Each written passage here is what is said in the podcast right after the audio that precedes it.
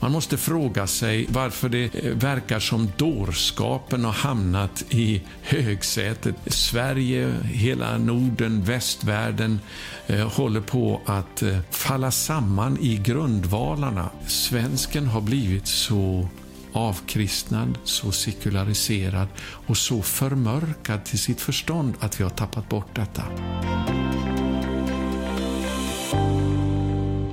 Jag vill uppmuntra dig att prenumerera på vår YouTube-kanal och också trycka på klockan så att du får ett meddelande i din inkorg när vi kommer ut med en ny video. Och om du gillar de här budskapen och vill att de ska nå ut så får du gärna vara med och stödja oss på något av sätten du ser här i bild. Antingen Swish eller bankgiro. Tack! Kära bedjare i Sverige sju fjorton och Norden sju fjorton. Jag vill börja den här sändningen med att uppmuntra dig att bön fungerar. Bön är mäktigt. Jag blir påmind om strofen i den gamla sången: ringaste barn som beder, lever oändligt tryggt, mäktar långt mer än försten, som starkaste fästen byggt. Gud hör bön. Jag vill uppmuntra dig med att fortsätta din bön i din bönekammare och även tillsammans med vänner i de böneceller som vi har nu i Sverige sju fjorton. Gå gärna till vår hemsida Sverige sju fjorton punkt se och anmäl dig till den här bönerörelsen om du inte redan har gjort det. Det är också faktiskt det säkraste sättet för dig att få de här eh, YouTuben, att få en eh, information om dem när de kommer ut. Man kan inte lita på YouTube och internet idag. De blockerar olika saker som de inte tycker om, och därför så är det det säkraste att du anmäler dig till Sverige sju fjorton. Bli en regelbunden bedjare varje dag, minst sju minuter. Börja gärna där om du är ny som bedjare, men utvidga sedan allt eftersom du växer till i ditt böneliv med Herren. Så det är därför vi håller på med dessa sändningar. Det är därför vi har startat den här bönerörelsen, för att få igång bönen i de nordiska länderna. Gud vill göra mäktiga ting som svar på bön. Det är alltid så han har verkat genom hela historien, och överallt i världen där Guds rike går fram så sker det på grund av människor ger sig hän till bön. Budskapet idag, det kommer eh, ha titeln Början till vishet. Man måste fråga sig varf, var, varför det eh, verkar som dårskapen har hamnat i högsätet. Dårskapen finns i höga positioner idag. Sverige, hela Norden, västvärlden eh, håller på att eh, falla samman i grundvalarna. Sverige har blivit landet upp och ner. Det land som jag växte upp i på femtiotalet. Det är svårt att känna igen idag. Och det har blivit något av det som någon har myntat begreppet. Sverige har blivit Absurdistan. Vad beror det här på? Varför byggs inte landet med vishet längre? Ja, det är det jag ska försöka besvara i, den här, i det här budskapet. Och framförallt tala om hur vi kan vända om för att vi ska kunna få se en förändring. Jag ska börja med en text ifrån Uppenbarelsebokens fjortonde kapitel och vers sex och sju. För här finns det en... En hemlighet som vi behöver eh, ta, eh, titta lite närmare på. Det står så här: och jag såg en annan ängel flyga högst uppe på himlen. Han hade ett evigt evangelium. Evangelium, det betyder ett glatt budskap. Alltså ett evigt glatt budskap att förkunna för dem som bor på jorden. För alla folk och stammar och språk och folkslag.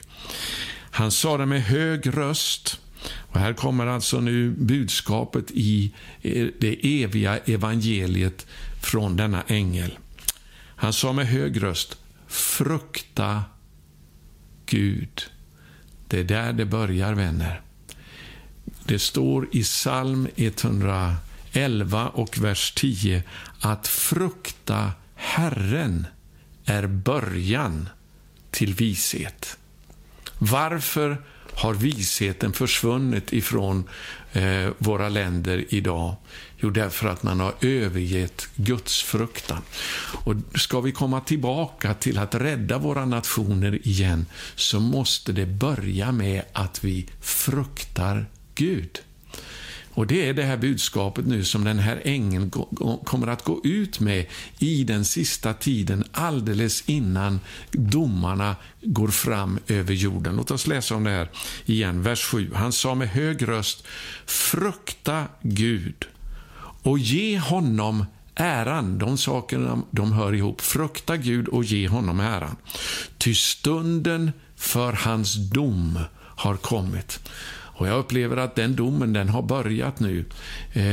De skakningarna som går fram över världen nu, det är en början till födslovåndorna och den dom som kommer att gå över världen till dess att Gud tar kommandot genom sin son, genom Jesus Kristus, som kommer tillbaka för att döma världen i rättfärdighet. Och det ska vi vara glada för, vänner, att det finns någon som har all makt i himmel och på jord och har makt att döma över all ondskan i världen.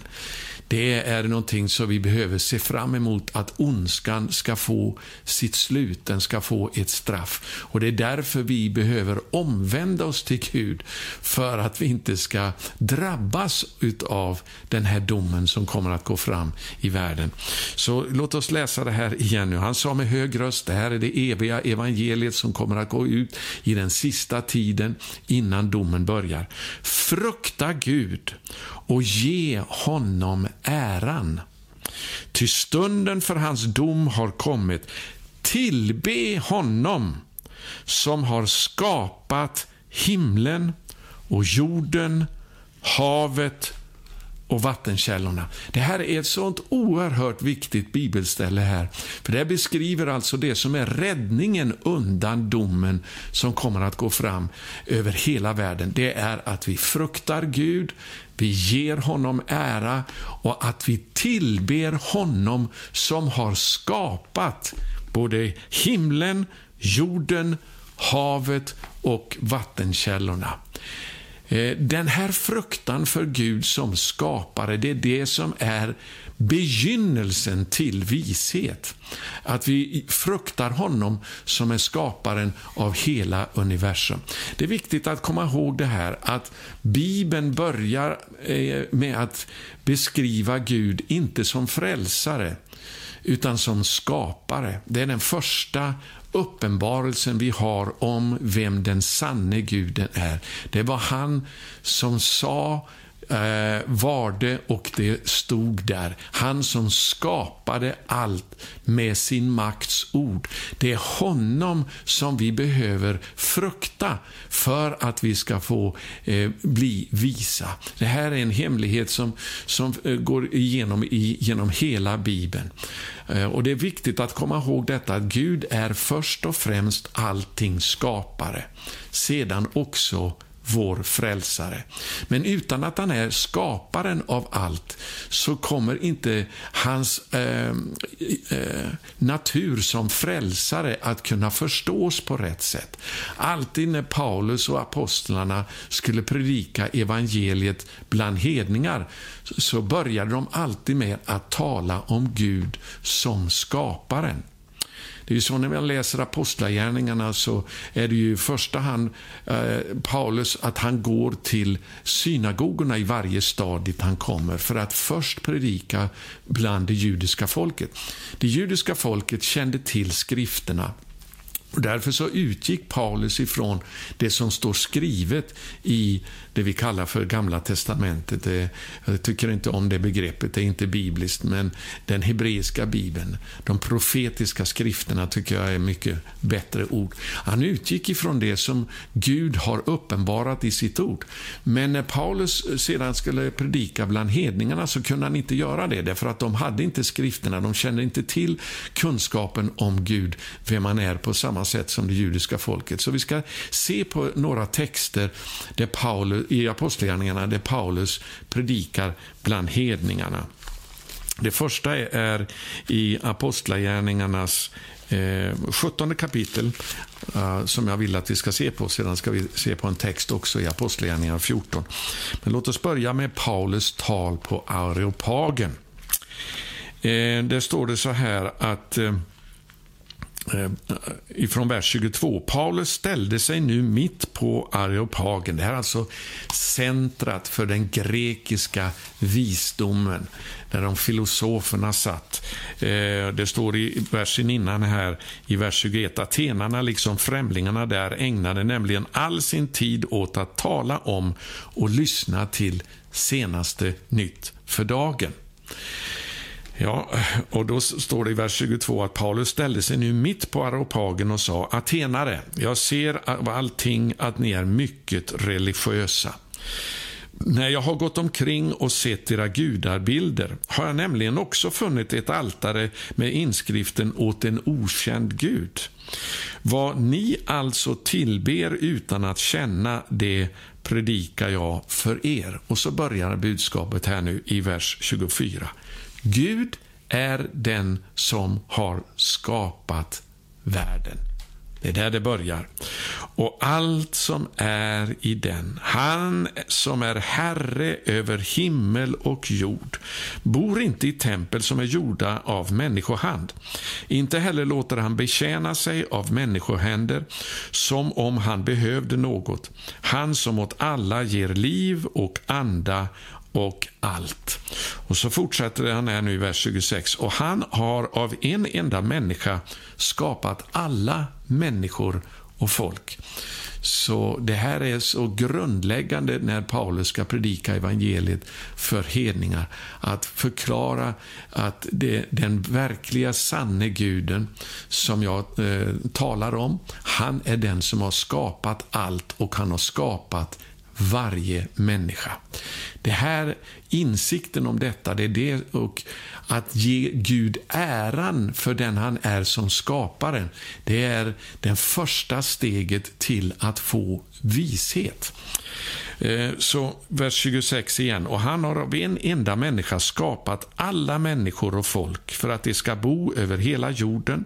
Han har fastställt bestämda tider och utstakat de gränser inom vilka de ska bo. Här går Paulus in på detta att Gud också är historiens Gud. Han är den som styr över nationerna. Vi ska inte gå in på det mer nu, men det står i vers tjugosju att han har gjort det här för att nationerna, folken, ska söka Gud. Om det möjligen skulle kunna treva sig fram till honom och finna honom, fast han inte är långt borta från någon enda av oss. Så står det här i vers tjugoåtta: ty honom är det vi lever, rör oss och är till. Jag ska sluta där. Ty i honom, i Gud, är det alltså som vi lever och rör oss och är till. Vår Vårt liv har vi fått ifrån Gud. Det är han som är livets upphov. Det är han som är skaparen utav allt. Och jag vill säga det här, att när människan gör sig av med Gud och avsätter Gud, så börjar också, eh, i själva verket skriver människan sin dödsdom över ett sådant samhälle som förkastar Gud, därför att det är han som är livets upphov. Det är så att eh, det här är så oerhört väsentligt. Om man kan, om vi ska gå tillbaka lite grann och studera västerländska kulturen, så som vi ser den idag med de samhällen och nationer som finns i västvärlden, de har sin grund i den judekristna värdegrunden, med tron på Gud som allting skapare och accepterandet av tio Guds bud. Det är det här som har lagt grunden till hela vår civilisation i västvärlden. Och den har blivit också den mest framgångsrika utav alla civilisationer, kan man utan tvekan påstå. Det är den, den större delen utav, utav vetenskapliga upptäckter och så vidare kommer ifrån den kulturen med den bakgrunden.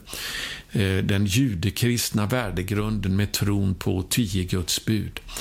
Men, och det är det här som jag vill betona väldigt, det är väldigt viktigt. Utvecklingsläran som kom i mitten och senare delen av artonhundratalet blev början till upplösningen utav den västerländska kulturen. Sedan dess, sedan utvecklingsläran fick ett insteg i lär, läroanstalter och inom politik och, och, och rättsväsende och så vidare, så att man avskaffade Gud som grunden för allt, avskaffade Gud som upphovet till allt, att det är erkännandet av Gud som allting skapar. När det försvann så började så att säga luften gå ur hela den här, det här samhällssystemet som vi har byggt upp. Därför är det så oerhört viktigt, alltså i det här eviga evangeliet nu som presenteras då för oss här i Uppenbarelsebokens fjortonde kapitel. Det börjar med alltså att frukta Gud och ge honom ära och tillbe honom som har skapat himlen och jorden, havet och vattenkällorna. Denna, denna, detta erkännande av Gud som skaparen, det är det som är eh, själva grunden till ett framgångsrikt eh, samhällsbygge. För att vi ska kunna få en stabilitet, en sundhet, så måste det börja med ett erkännande av Gud som skaparen. Och därför så är den här utvecklingsläran som säger att allting har kommit till utav en slump. Lägg till liksom bara miljoner efter miljoner efter miljoner år, så har allting kommit till ur intet. Det är dårskap. Och jag ska läsa en väldigt stark text om det här ifrån Romarbrevets första kapitel, där det här för Paulus förklarar det här väldigt, väldigt tydligt.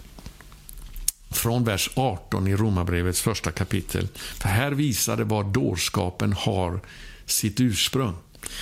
Guds vrede uppenbaras från himlen över all ogudaktighet och orättfärdighet hos människor, lyssna här, hos människor som i orättfärdigheten, orättfärdighet undertrycker sanningen. Vad är det för sanning Paulus talar om här? Jo, det handlar om Gud som skaparen. Det man kan veta om Gud är uppenbart bland dem. Det finns ett samvete hos alla människor. Och när vi lyssnar till det samvetet, det samvetet kan vara mer eller mindre skadat, men i grunden så har människan en, en, en moralisk kompass utifrån ett samvete som Gud har gett, där vi kan förstå i stora drag vem Gud är, och då i första hand att han är skaparen. Det är som jag sa i förra veckans video, eh, det är dårskap att tro att hela universum med dess enorma eh, fastställda lagar, jag menar, utan att det fanns en intelligens bakom allt detta, så, så skulle det eh, upphöra att existera i ett enda ögonblick. Eh, jag bara tänker på den hjärnans konstruktion, ögats komplicerade sammansättning. Ja, vad du än vill studera i människokroppen, i naturen, eh, i universum, i växtvärlden, skönheten, allt det Gud har skapat. Jag menar, man måste vara eh, undertrycka sanningen på grund av uppror och orättfärdighet och uppror mot Gud, för att inte begripa att det finns en skapare. Det är det som Paulus säger här i den här texten. Det man kan veta om Gud är uppenbart bland dem. Gud har ju uppenbarat det för dem. Hur då? Vers tjugo. Ända från världens skapelse ses och uppfattas hans osynliga egenskaper. kanske inte alla, men många utav de egenskaperna, framförallt hans oändliga makt och hans storhet och hans härlighet. Det kan vi se utifrån skapelsen. Hans eviga makt och gudomliga natur genom det verk han har skapat. Därför är det utan ursäkt. Därför är människan utan ursäkt. När vi börjar förkasta Gud som skaparen, så startar en process av att undertrycka sanningen. Och nu ska vi se vad Paulus säger att detta leder till. I vers tjugoett står det så här: fastän de kände till Gud, prisade de honom inte som Gud eller tackade honom, det vill säga Gud som skaparen, utan förblindades av sina falska föreställningar. Det är påhitt alltså, där man kommer upp med saker och ting som inte har någon grund i I, i verkligheten. Så, och då står det så här: så att mörkret sänkte sig över deras oförståndiga hjärtan. Vers tjugotvå: det påstod att det var visa, men det blev dårar. Jag talade om min uppväxt på femtiotalet, och jag kan säga det att det, så, eh, den lyckliga barndom som jag hade, med den eh, starka prägel som fanns ifrån kristen moral i det svenska samhället, det började att undergrävas just på femtiotalet genom människor som började propagera för att Gud inte finns. Ateismen fick sitt insteg i den svenska samhällsdebatten på allvar, eh, bland annat genom den här professorn i Uppsala universitet som heter Herbert Tingsten. Hans eh, ateistiska eh, propaganda, så att säga, accelererade den här utvecklingen som hade börjat också genom eh, den politiska Eh, utvecklingen som hade startat innan dess genom eh, socialismen och kommunismen. För det är en eh, filosofi, en ideologi som har avsatt Gud. Och det är så förödande, därför att det är Gud, honom som vi lever och rör oss och är till, som Paulus sa på, i talet på Areopagen som jag läste nyss. Och när vi avskaffar Gud, så skriver vi vår dödsdom. Då faller hela samhället samman. Ska vi börja bygga upp det igen, så måste det börja med ett erkännande av vem Gud är, att han är allmaktens Gud, att han är skapare av universum.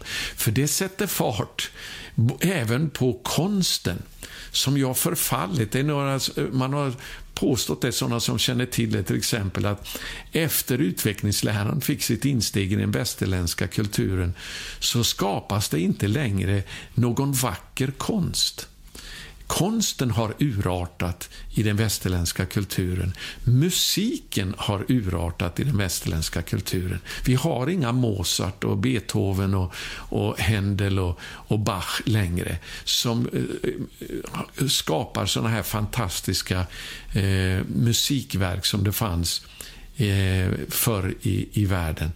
Men eh, idag så, så har konsten och musiken eh, förfallit, och även politiken har blivit en dårskap där vi håller på att ta livet utav oss själva. Eh, och utvecklingen i Sverige speciellt, som ju räknas som eh, i alla fall ett av världens mest avkristnade länder, där håller utvecklingen på att fullständigt eh, rasa hela samhällsbygget. Så alltså här står det precis, alltså när man inte gav Gud äran som den han är som skaparen, så när de då påstår sig vara visa, då blir de i själva verket dårar. Och det är alltså så det har varit i, den, i utvecklingen i Sverige och Norden. Dessa överlägsna människor som säger: det kan man ju inte tro på Gud, det är ju dumheter, nu vet vi bättre, vetenskapen kan förklara allt. Det, det är dårskap, och det är det som har lett till samhällets upplösning i grund och botten. Så eh, att börja frukta Gud och ge honom äran, Det är början till att vända på den här utvecklingen, och det är där vi måste, det är där det måste börja.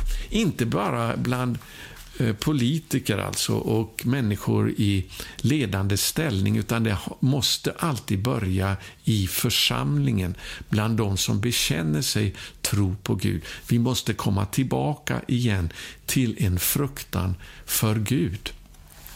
Och vad innebär Guds fruktan?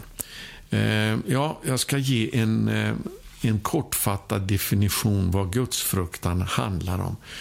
Guds fruktan handlar om dels då att det finns en skapare, men framförallt att det finns en Gud som ser allt.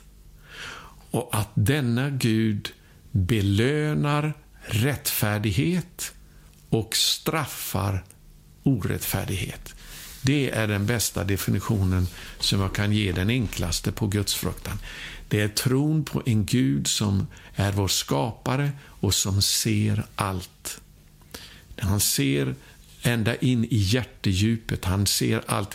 Inför honom ligger alla hjärtan uppenbara som en uppslagen bok, står det. Han ser djupt ner i det som inga människor kan se. Han ser allt. Han ser vad vi gör när vi är ensamma. Han ser precis vad vi tänker. Han vet precis vad vi säger redan innan orden har gått över våra läppar. Det finns en Gud som ser allt. Och denna Gud är en Gud som lönar rättfärdighet men straffar orättfärdighet. Jag ska läsa några eh, bibelord om det här, åtminstone två stycken. Det första är ifrån andra Korintierbrevets femte kapitel. Paulus skriver i vers tio. Vi ska läsa vers nio också. Därför sätter vi en ära i att vara honom, alltså Gud, till behag.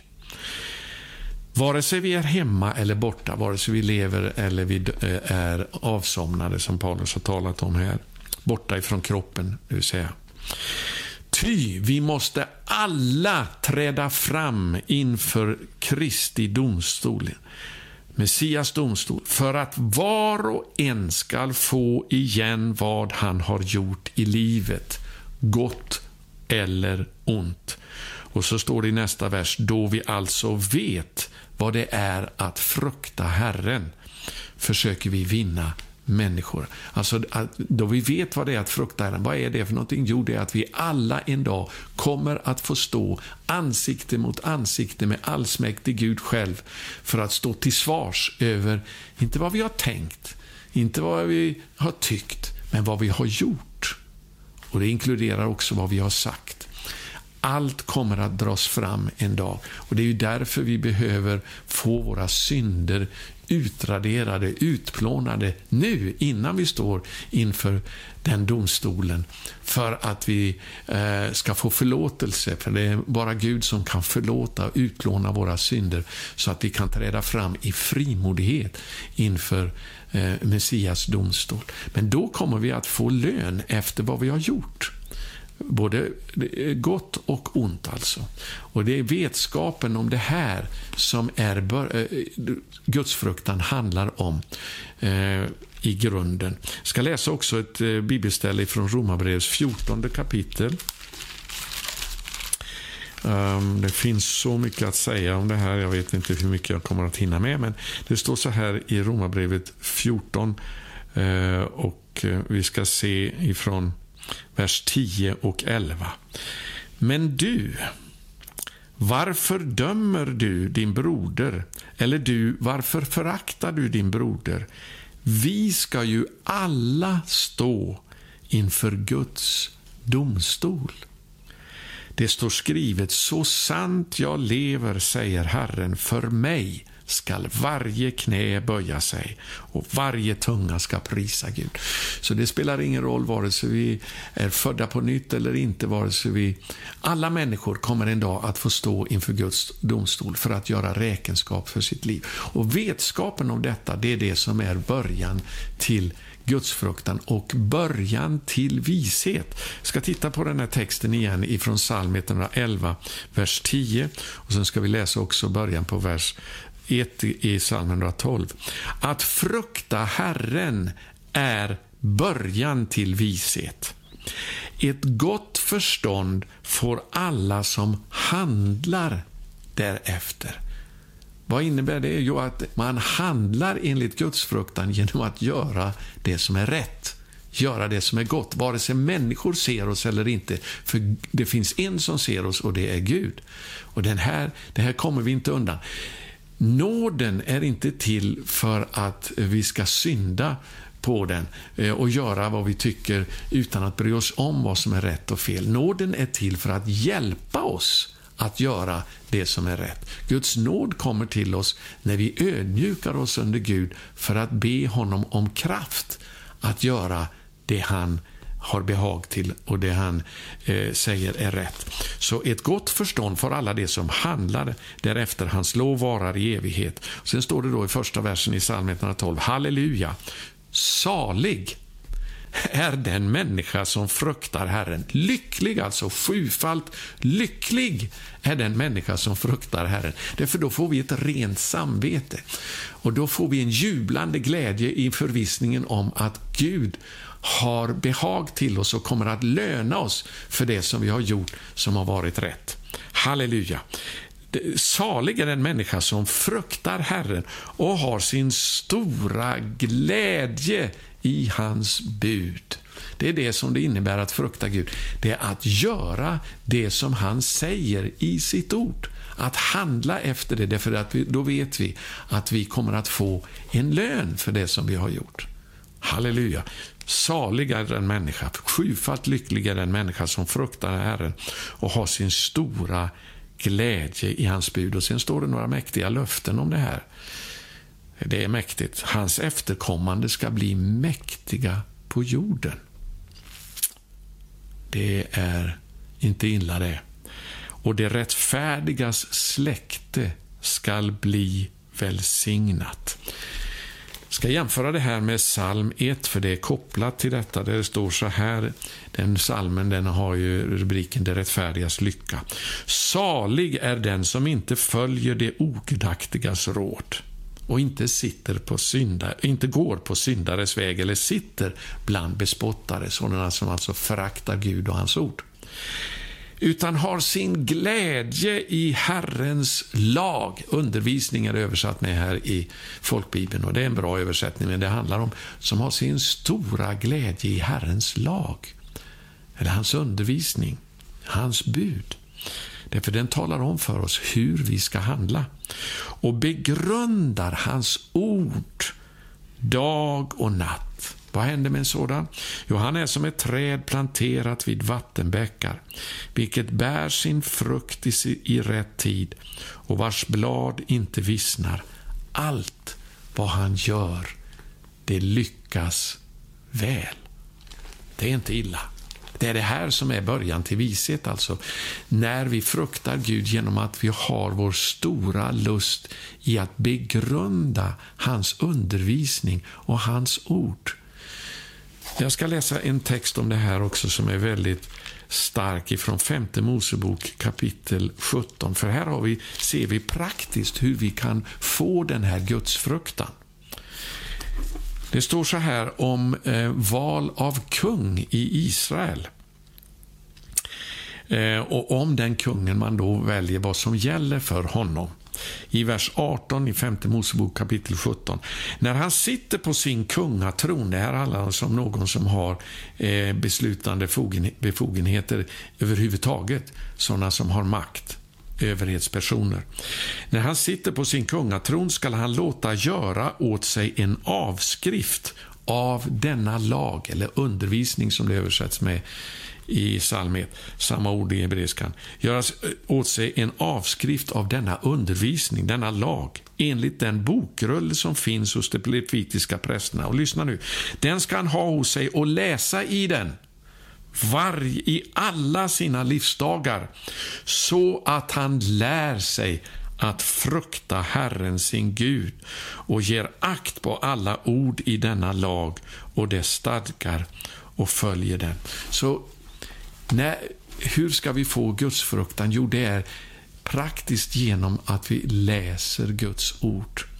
och att vi också tackar och prisar honom som den som har all makt, ger honom äran, han som har skapat allt. Vi tackar och prisar honom, och sedan så läser vi hans ord och studerar det och begrundar det. Då får vi visa hjärtan. Det är början till visdom och ett gott förstånd som vi kan, gör att vi kan handla rätt.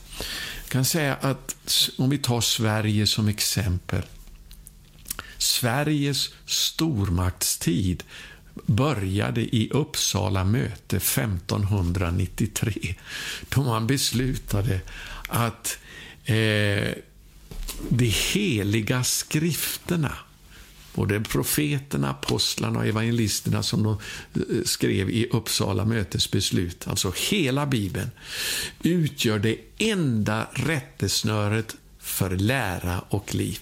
Alltså när man fastställde den grunden i det svenska samhällsbygget, och som hade ju sin bakgrund också då i reformationen som gav oss Bibeln på svenska. Men sedan när det var, fanns en frestelse att avfalla till katolicismen, så sa man nej till det och fastställde istället att den här Bibeln, boken med de sextiosex heliga skrifterna, det utgör det enda rättesnöret till lära och liv. Då var Sverige en obetydlig avkrok i Europa, men inom femtio år så hade Sverige blivit en stormakt. Därför när, när det står att rättfärdighet upphöjer ett folk, synd är folkens vanära. Men när man började erkänna Guds ord som grunden för hela samhällsbygget, då kom välståndet, då kom lyckan, då kom storheten. Och fortfarande när jag växte upp så var Luthers lilla katekes med undervisning om Guds tio Guds bud en sån grundbult i det svenska samhället. Det fanns fortfarande kvar, det hade inte raderats bort helt och hållet. Men efter femtiotalet, genom ateismen och sedan den sexuella frigörelsen på sextiotalet, kultismen på sjuttiotalet och kommunismen och sedan också islam, så har hela samhällsbygget börjat att rasa. Vi måste komma tillbaka till fruktan för Gud och hans ord. Jag ska läsa en text till här innan jag... Eh, ska försöka avsluta här så att jag inte blir för långrandig. Och det är när Paulus predikar till hedningar i Lystra. De skulle, hade fått se ett mäktigt under, och de hade då tänkt att börja offra till Paulus och till eh, Barnabas. Därför man hade inte bättre förstånd om vad det handlade om. Man trodde att nu har gudarna stigit ner i människogestalt och nu ska vi börja offra till dem. Men Paulus blir helt förtvivlad. Och det står så här i vers fjorton. Men när apostlarna Barnabas och Paulus hörde det, alltså att de tänkte börja offra till dem, rev de sönder sina kläder och rusade in i folkhopen och ropade: människor, vad är det ni gör? Vi är människor som ni. Vi predikar för er det glada budskapet, evangeliet alltså. Och vad är det då? Att ni ska omvända er från dessa avgudar till den levande guden som, vad är han? Jo, han är den som har skapat himmel, jord och hav och allt som är i den.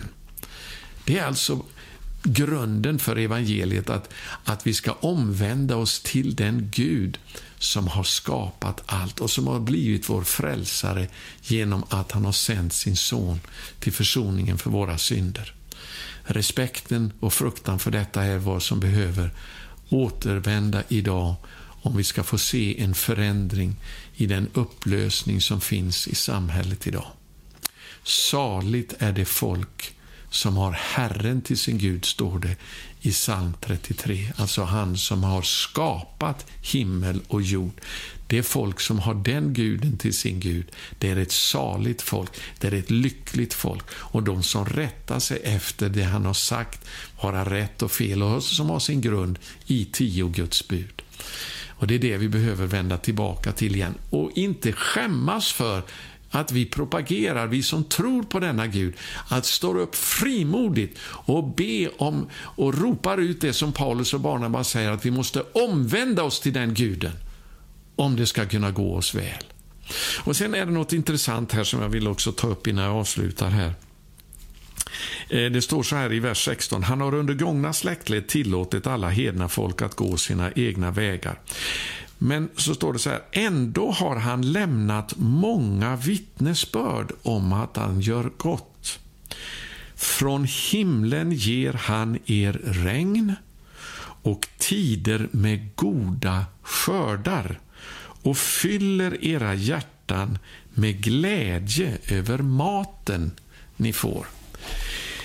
Det här är någonting som är faktiskt väldigt grundläggande, och det är att tacka Gud för maten. Det är någonting som är så eh, en sån viktig del utav Guds fruktan.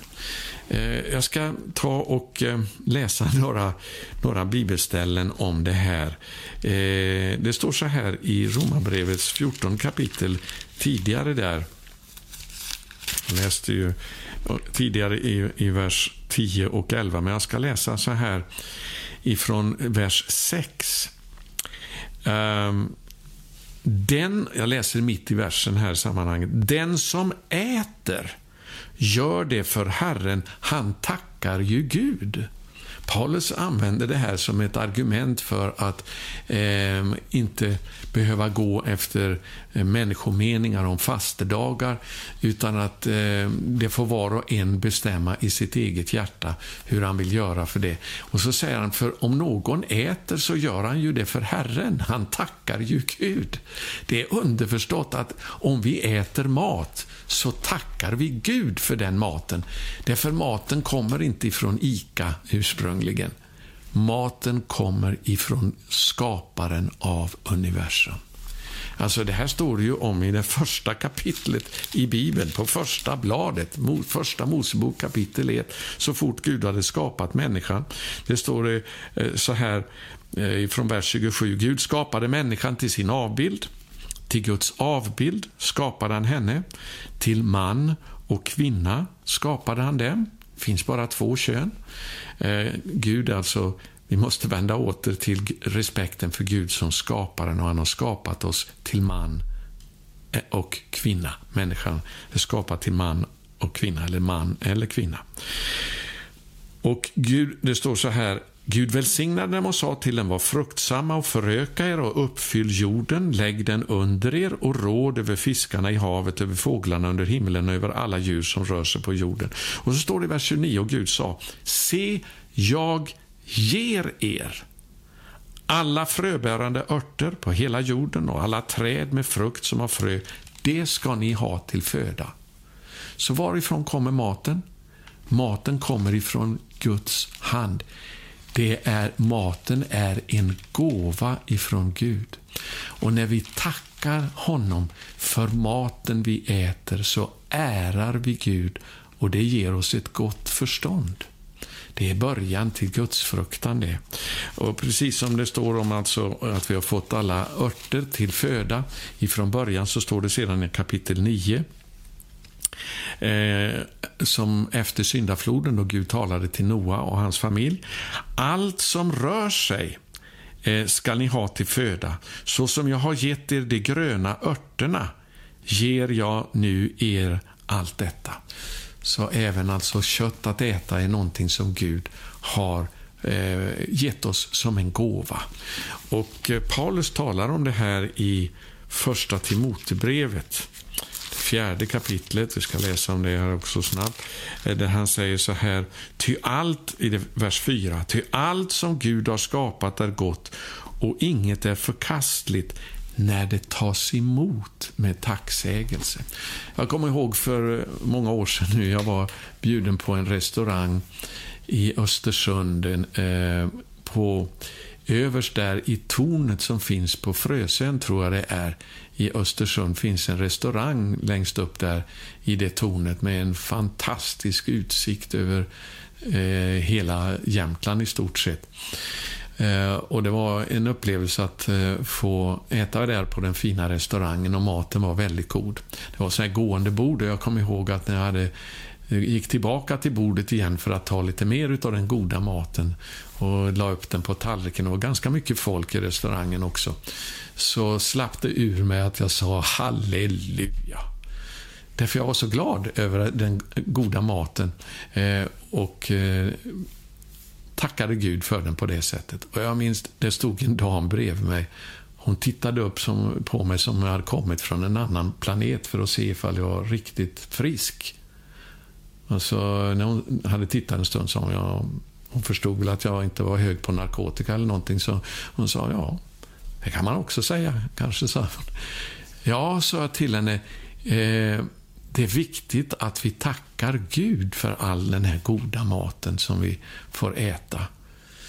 Ja, hon funderade en liten stund och så, så sa hon, ja, om jag skulle tacka för maten så skulle jag nog knacka på dörren där och gå in till kyparen och, och tacka honom för den här fina maten.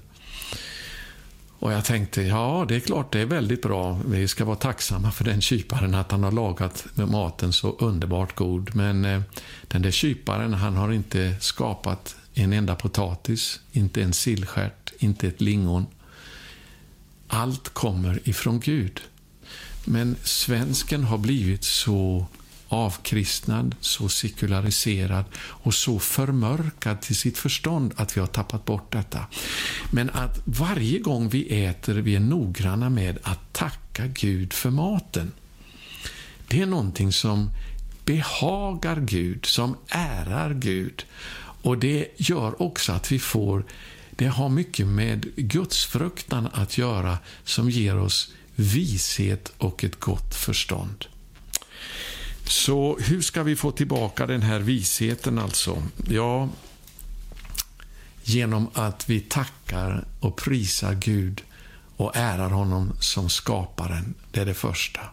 Och det andra, det är att vi ärar hans ord genom att vi studerar och eh, eh, tar det på allvar som den högsta auktoriteten i våra liv, det Gud har förmedlat till oss i sitt ord. För det är genom att läsa skrifterna som vi lär oss att frukta Gud. Eh, och det är alltså bara exempel från historien, som jag sa, när Sverige fick fastställt detta som en grund för hela samhällsbygget femton nittiotre, att Bibelns sextiosex böcker utgör det enda rättesnöret för lära och liv. Lagställningen, lagstiftningen började utgå ifrån tio Guds bud och ifrån evangelierna och det som stod skrivet. Inte allt tyvärr, för hade man gjort det så skulle inte Sverige se ut som det gör idag. Ehm, socialismen skulle aldrig ha fått sitt insteg om man hade tagit tillvara på det som Paulus har skrivit om, att det är viktigt att ge arbetaren sin lön, eh, till exempel, att inte handla orätt mot, eh, mot arbetaren. Då skulle aldrig socialismen ha fått det fast, eh, fästet som den fick eh, i Sverige och i Skandinavien. Det är bara ett exempel. Alltså, ditt ord är mina fötters lykta och ett ljus på vår stig. Och det här måste börja i församlingen bland oss kristna. Vi måste börja att frukta Gud genom att läsa hans ord och handla därefter. Ja, då ska jag sätta punkt för den här gången. Jag tror på en Gud som svarar på bön. När vi nu ber och omvänder oss till honom, så kommer vi förr eller senare att få se en förändring om vi inte ger upp. Och det ska vi kämpa för, oavsett hur mörkt det ser ut. Därför att i mörkret lyser ljuset desto klarare. Ljuset från Guds ord, ljuset från evangeliet och ljuset från världens frälsare som tar sin boning i oss. Det är det ljuset vi ska sprida vidare. Så fortsätt att be, fortsätt att läsa Guds ord som ger dig maten, styrkan och tron till att kunna be och få resultat. Låt oss stå samman eh, och bygga den här rörelsen stark nu i våra nordiska länder. Vi ska få se Guds fruktan återigen vända igen till Nordens länder, för att vi som har korset i våra flaggor ska kunna förmedla det budskapet när vi har upplevt det i våra hjärtan, ner över Europa och tillbaka till Jerusalem. Tack för att du är med oss, tack för ditt stöd. Eh, låt oss hålla ihop. Låt oss be, och vi ska få se Gud svara på bön. Gud välsigne dig.